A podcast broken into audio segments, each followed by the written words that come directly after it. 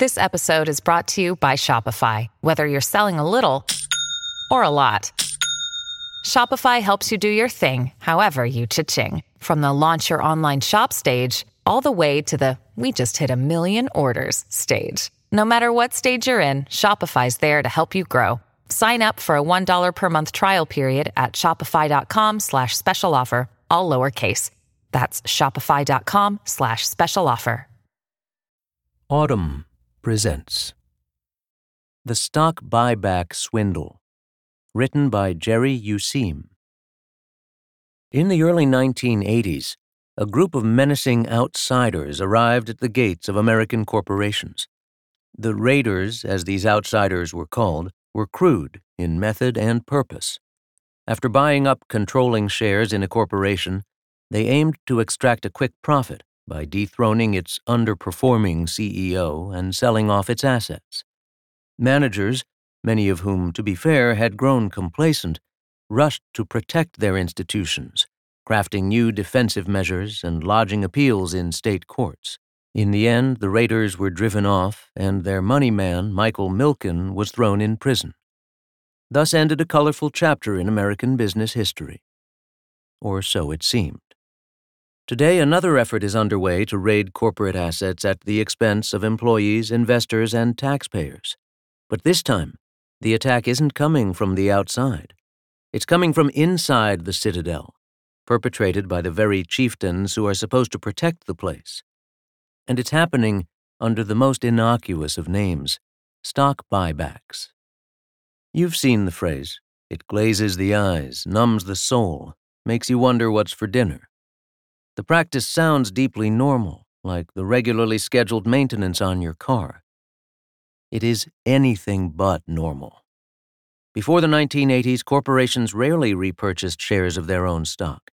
When they started to, it was typically a defensive move intended to fend off raiders who were drawn to cash piles on a company's balance sheet.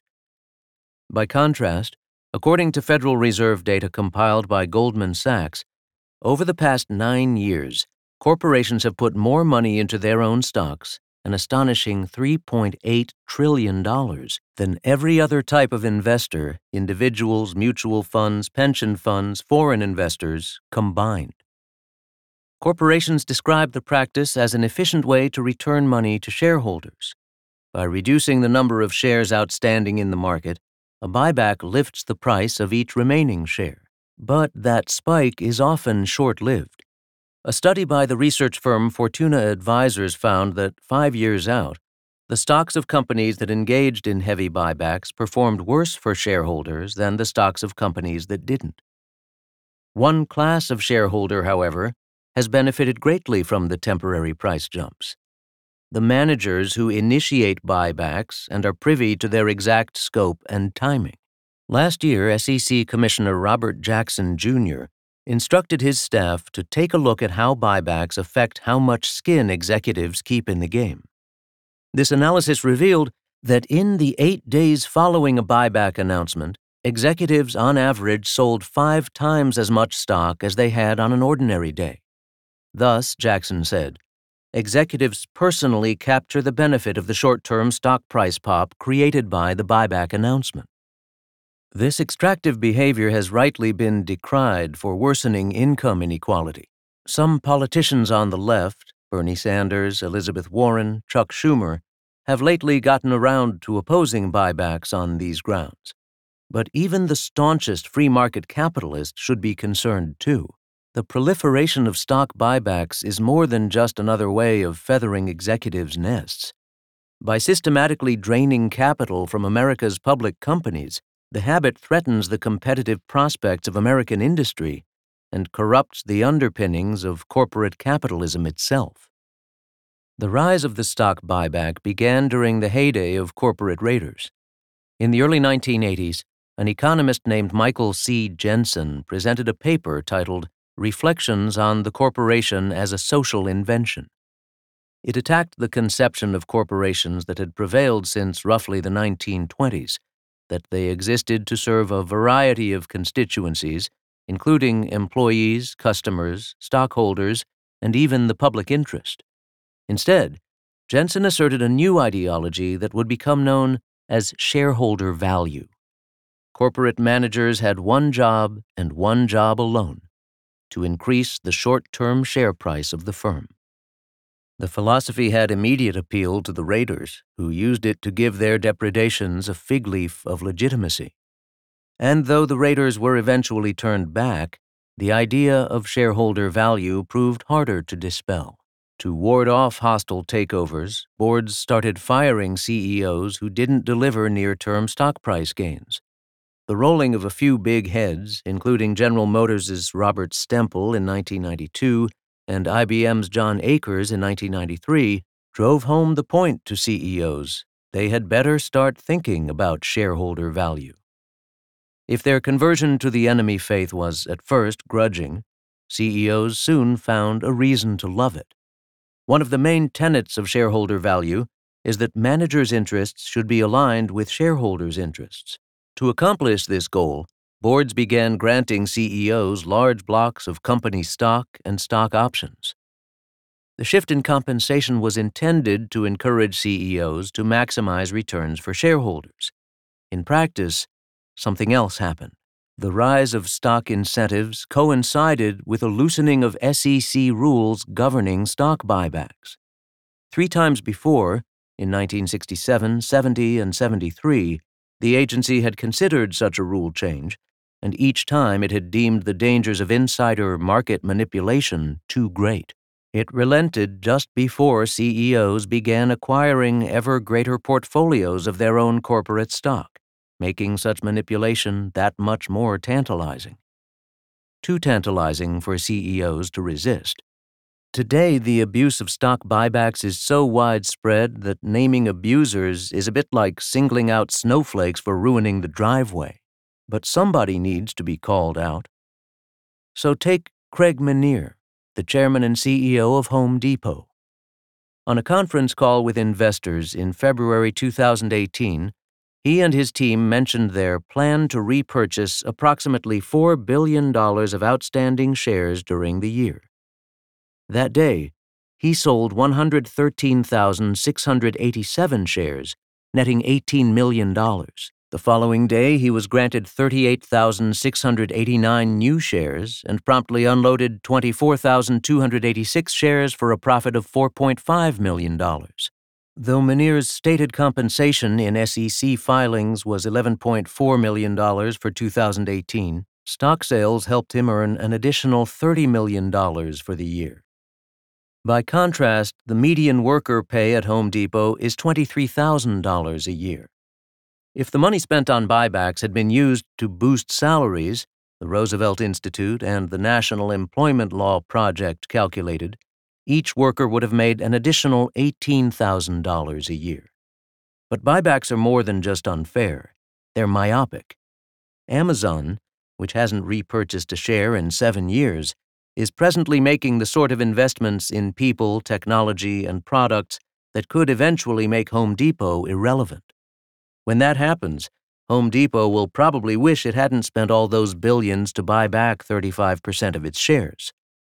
When you've got a mature company, when everything seems to be going smoothly, that's the exact moment you need to start worrying Jeff Bezos is going to start eating your lunch, the shareholder activist Nell Minow told me. Then there's Merck. The pharmaceutical company was a paragon of corporate excellence through the second half of the 20th century. Medicine is for people, not for profits, George Merck II declared on the cover of Time in 1952. And if we have remembered that, the profits have never failed to appear. In the late 1980s, then CEO Roy Vagelos, rather than sit on a drug that could cure river blindness in Africa but that no one could pay for, persuaded his board of directors to manufacture and distribute the drug for free, which, as Vagelos later noted in his memoir, cost the company more than $200 million. More recently, Merck has been using its massive earnings, its net income for 2018 was $6.2 billion, to repurchase shares of its own stock. A study by the economists William Lazonick and Öner Tulum showed that from 2008 to 2017, the company distributed 133% of its profits through buybacks and dividends to shareholders, including CEO Kenneth Frazier, who has sold $54.8 million in stock since last July. How is this sustainable? It's not, Lazonick says. Merck insists it must keep drug prices high to fund new research. In 2018, the company spent $10 billion on R&D and $14 billion on share repurchases and dividends. Finally, consider the executives at Applied Materials, a maker of semiconductor manufacturing equipment. As is the case at many companies, its CEO receives incentive pay based on certain metrics. One is earnings per share, or EPS, a widely used barometer of corporate performance. Normally, EPS is lifted by improving earnings, but EPS can be easily manipulated through a stock buyback, which simply reduces the denominator, the number of outstanding shares. At Applied Materials, earnings declined 3.5% last year, yet the company still managed to eke out EPS growth of 1.9%. How? In part by taking more than 10% of its shares off the market via buybacks.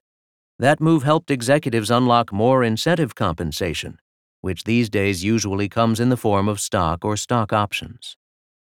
Corporations offer a variety of justifications for the practice of repurchasing stock.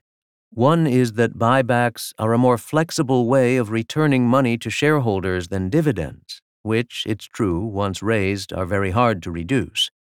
Another argument some companies just make more money than they can possibly put to good use. This likewise has a smidgen of truth. Apple may not have $1 billion worth of good bets to make or companies it wants to acquire. Though if this were the real reason companies are repurchasing stock, it would imply that biotechnology, banking, and big retail, sectors that hold some of the biggest practitioners of buybacks, are nearing a dead end idea wise. CEOs will also sometimes make the case that their stock is undervalued and that repurchases represent an opportunity to buy low. But in reality, notes Fortuna's Gregory Milano, companies tend to buy their stock high when they're flush with cash. The 10th year of a bull market is hardly a time for bargain hunting. Capitalism takes many forms, but the variant that propelled America through the 20th century was, at its heart, a means of pooling resources toward a common endeavor, whether that was building railroads, developing new drugs, or making microwave ovens. There used to be a healthy debate about which of their stakeholders corporations ought to serve employees, stockholders, customers, and in what order. But no one, not even Michael Jensen, ever suggested that a corporation should exist solely to serve the interests of the people entrusted to run it. Many early stock certificates bore an image a factory, a car, a canal representing the purpose of the corporation that issued them.